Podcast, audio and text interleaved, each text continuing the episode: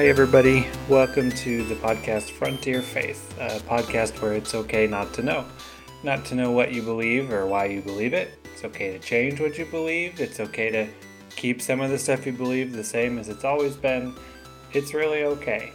I think a lot of us have come from theological or even family worlds where that wasn't necessarily the case, where we were told not just what to believe, but very specifically that if we didn't believe certain things, you know, we'd certainly be in trouble with God or whoever. And one of the reasons Nate and I wanted to do this podcast was to explore and kind of demonstrate that we don't think that has to be the case. Turns out that God can handle our questions, God can handle doubts, God can handle exploration, and I think rather than be upset about it, I think that God is actually excited to do that with us. My name is Ryan Harris. Normally, Nate's here too, but he has this week off. Um, we are planning on both being here next week, to getting back more into the normal swing of things. But we've both had some busy, busy times um, involving various fluffy things. Anyway, so for today, um, I wanted to talk for just a little bit and maybe offer a reflection on something in my own uh, religious life, if you will, and talk about that, but then hopefully kind of connect it or use it as a way to prompt reflection in your own life, your own story about about something. So, um, if you've listened to this podcast much, um, you know that I grew up in the Pentecostal world and that I'm no longer there while I haven't decided to throw out all of the theology I learned or inherited from there, uh, some of it I have. And, you know, if you've heard many of our episodes, you know I was kind of forced to leave anyway for various reasons. And so, one of the things that I was thinking about this week was I've noticed that uh, like I said earlier, some things in terms of my Pentecostal theological heritage I've really hung on to. Um, even though I may never go to a Pentecostal church again, I mean, who knows, but it seems unlikely. But hey, you never know. Things, and these aren't the topic today, so I won't dwell on them, but things like the immanence of the Spirit and how uh, the Holy Spirit gives us power to do amazing things um, in the sense of God accomplishes things through the power of His Spirit that is given to all believers. Um, you know, I, I still hang pretty tightly to the idea that the spiritual gifts are for today and for us, you know, stuff like that. And one of the things that's a very central, if not, well, probably the central part of Pentecostal experience is speaking in tongues. Now, I've talked about that in the past, and I'm not going to give you a whole, you know, doctrinal or historical explanation of that today. Because um, even if you don't, I mean, some of you probably already know the gist, and, and even if you don't, you've probably heard of it. Um, it's the idea, though, briefly, that when a Christian uh, experiences God in a in a way that is separate from their salvation, they are baptized in or receive the Holy Spirit in a way that's uh, subsequent and separate from receiving the Spirit at salvation. That's a pretty common thing among Pentecostal beliefs. There's variations on how that looks and how you know, and, and there's certainly difference, but but that idea of the baptism in the Holy Spirit or being filled with the Holy Spirit is is a very, as I think, probably the central part of Pentecostal, not just theology but also practice. Um, usually, it's it's uh, speaking in another language, either an earthly language, like a real language that you have no knowledge of, that God enables you to do that, or for some people they call it a prayer language, wherein I don't know if they're nonsense words or just you know vocalizations, the glossolalia type idea, and there's a lot of ways that that shows up in different services. Um, sometimes you'll see it and that someone will give a, a message in a tongue that they say is from God, and then someone else will interpret it as like a prophetic type deal. And sometimes you hear stories, in the old days, you'd hear stories of missionaries uh, going to various places in the world where they didn't know the language, thinking that being able to speak in tongues would enable them to just speak the language there. Generally, that didn't work out so well, but anyway. Or the other way is some people see it as a kind of a personal prayer language. So there's this idea of when you are praying that you don't even know what words to say, but there's still something in your spirit, or there's this way that uh, you can pray that that connects you with God in a way that's deeper than just saying words in English or whatever. And that is more the idea of um, speaking in tongues as a personal prayer language.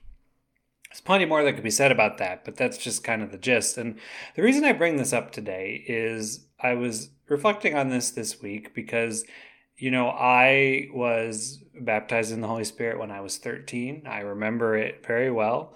Um, and I think it was a very real experience. You know, I remember being prayed for. I remember um, just this real sensation of being enveloped in or covered by or even like submerged in the Holy Spirit.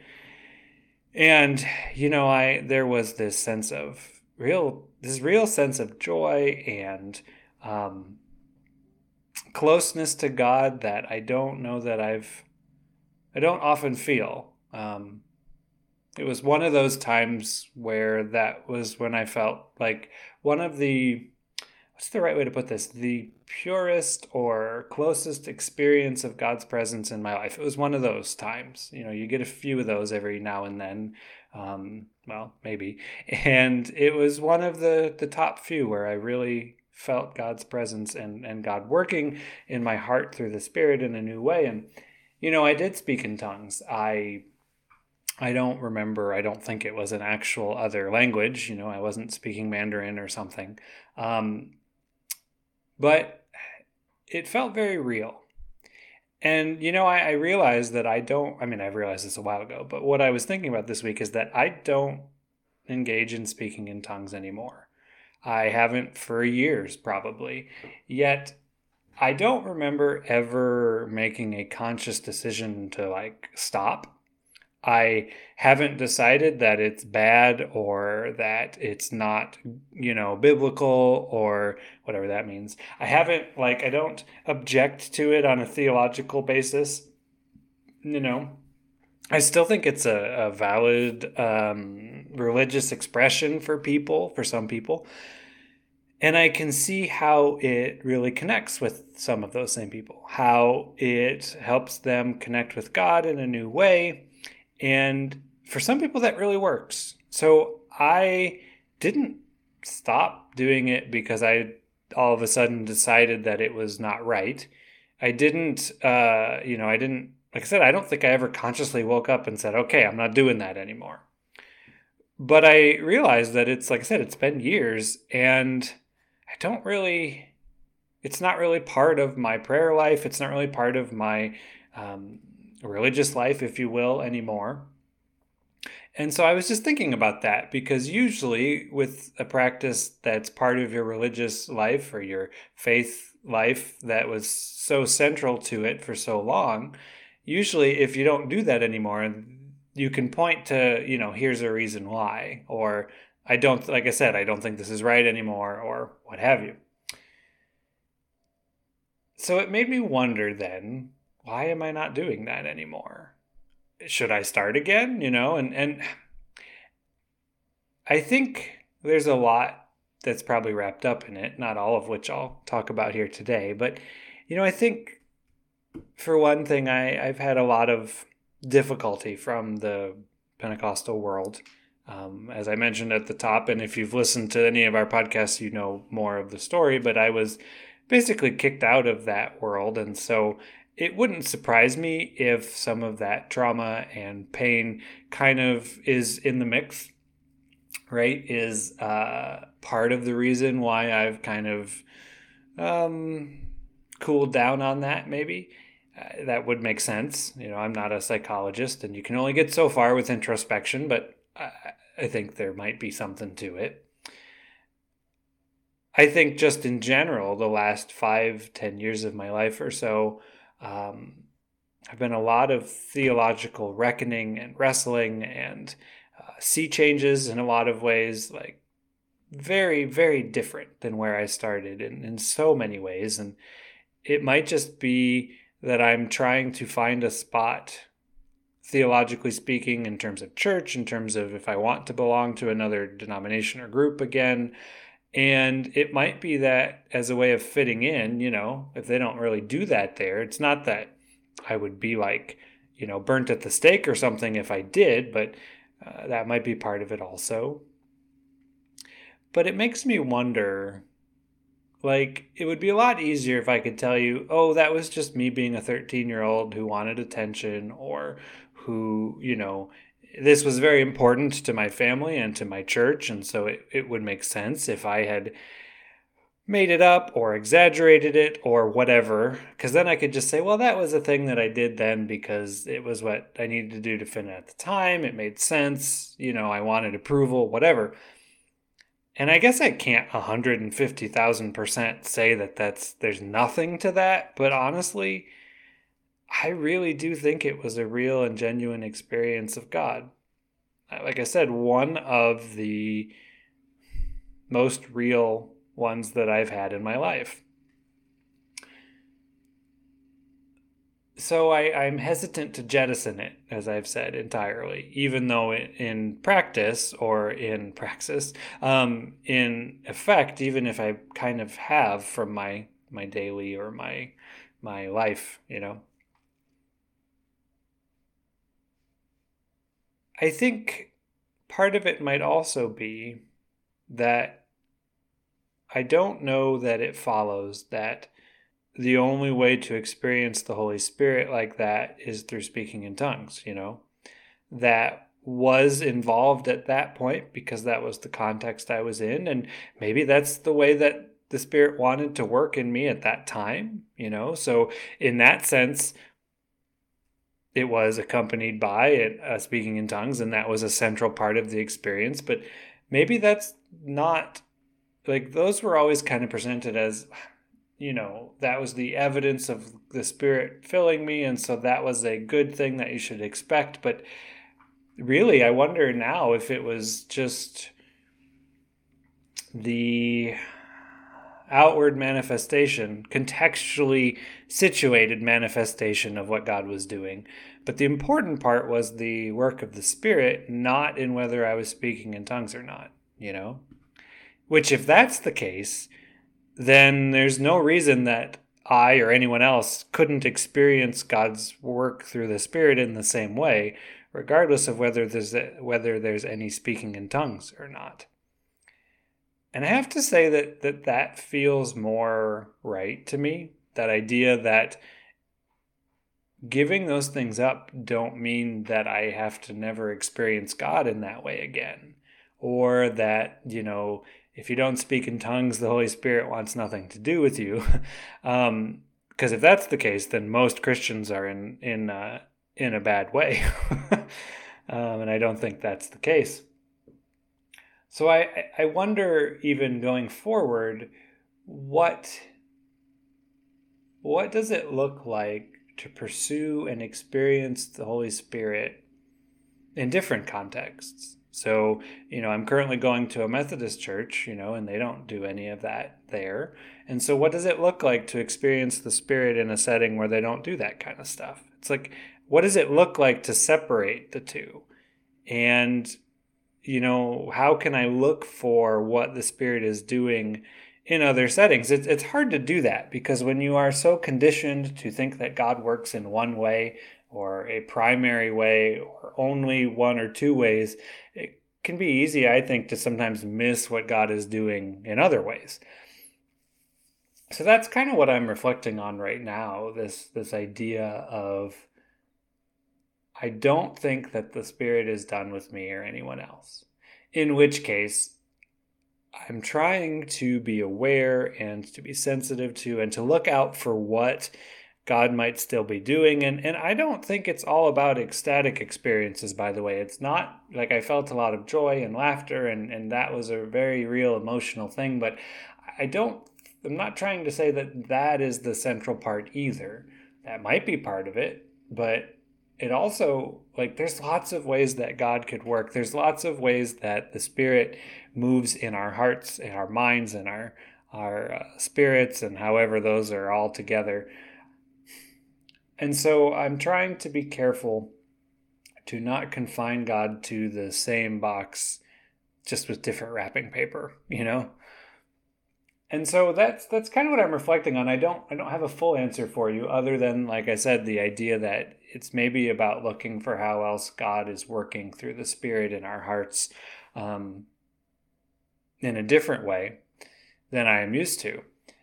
I hope that maybe that can prompt you to just think about you know what are some things in your own life that either you used to do but don't do anymore. And I, I mean, in the sense of your prayer life or worship life or church life or theology or any of that, whatever works, whatever puzzle piece fits for you here.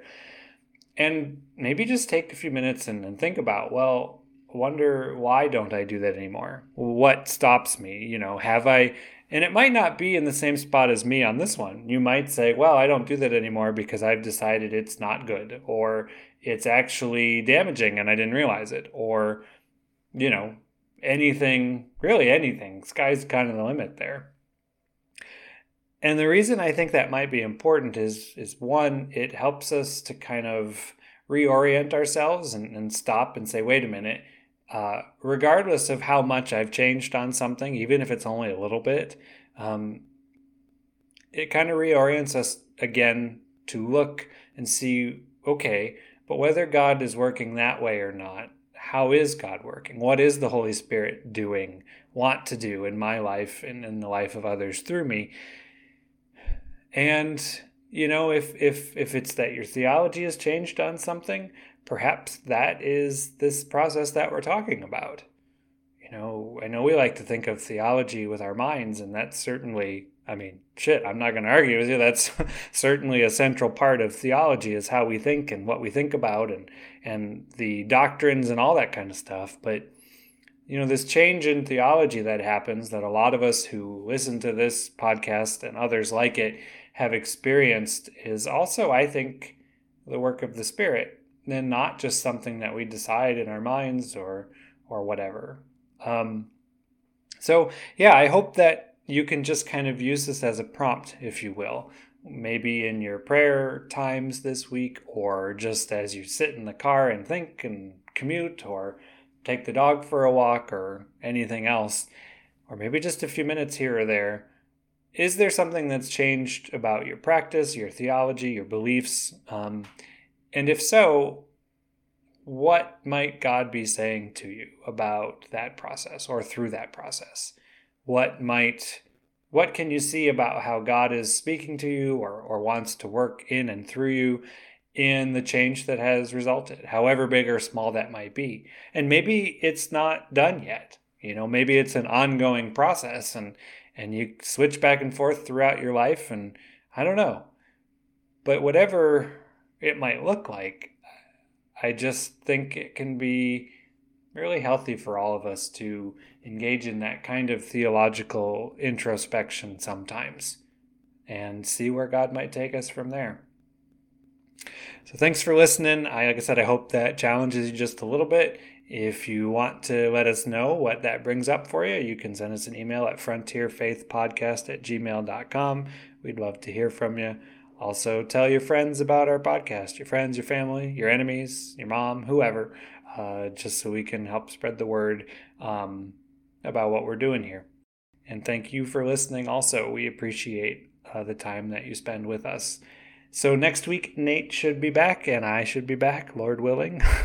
um, and we'll go from there. I don't know what we're going to talk about yet, but I, I hope that it will be good. I'm sure it will be.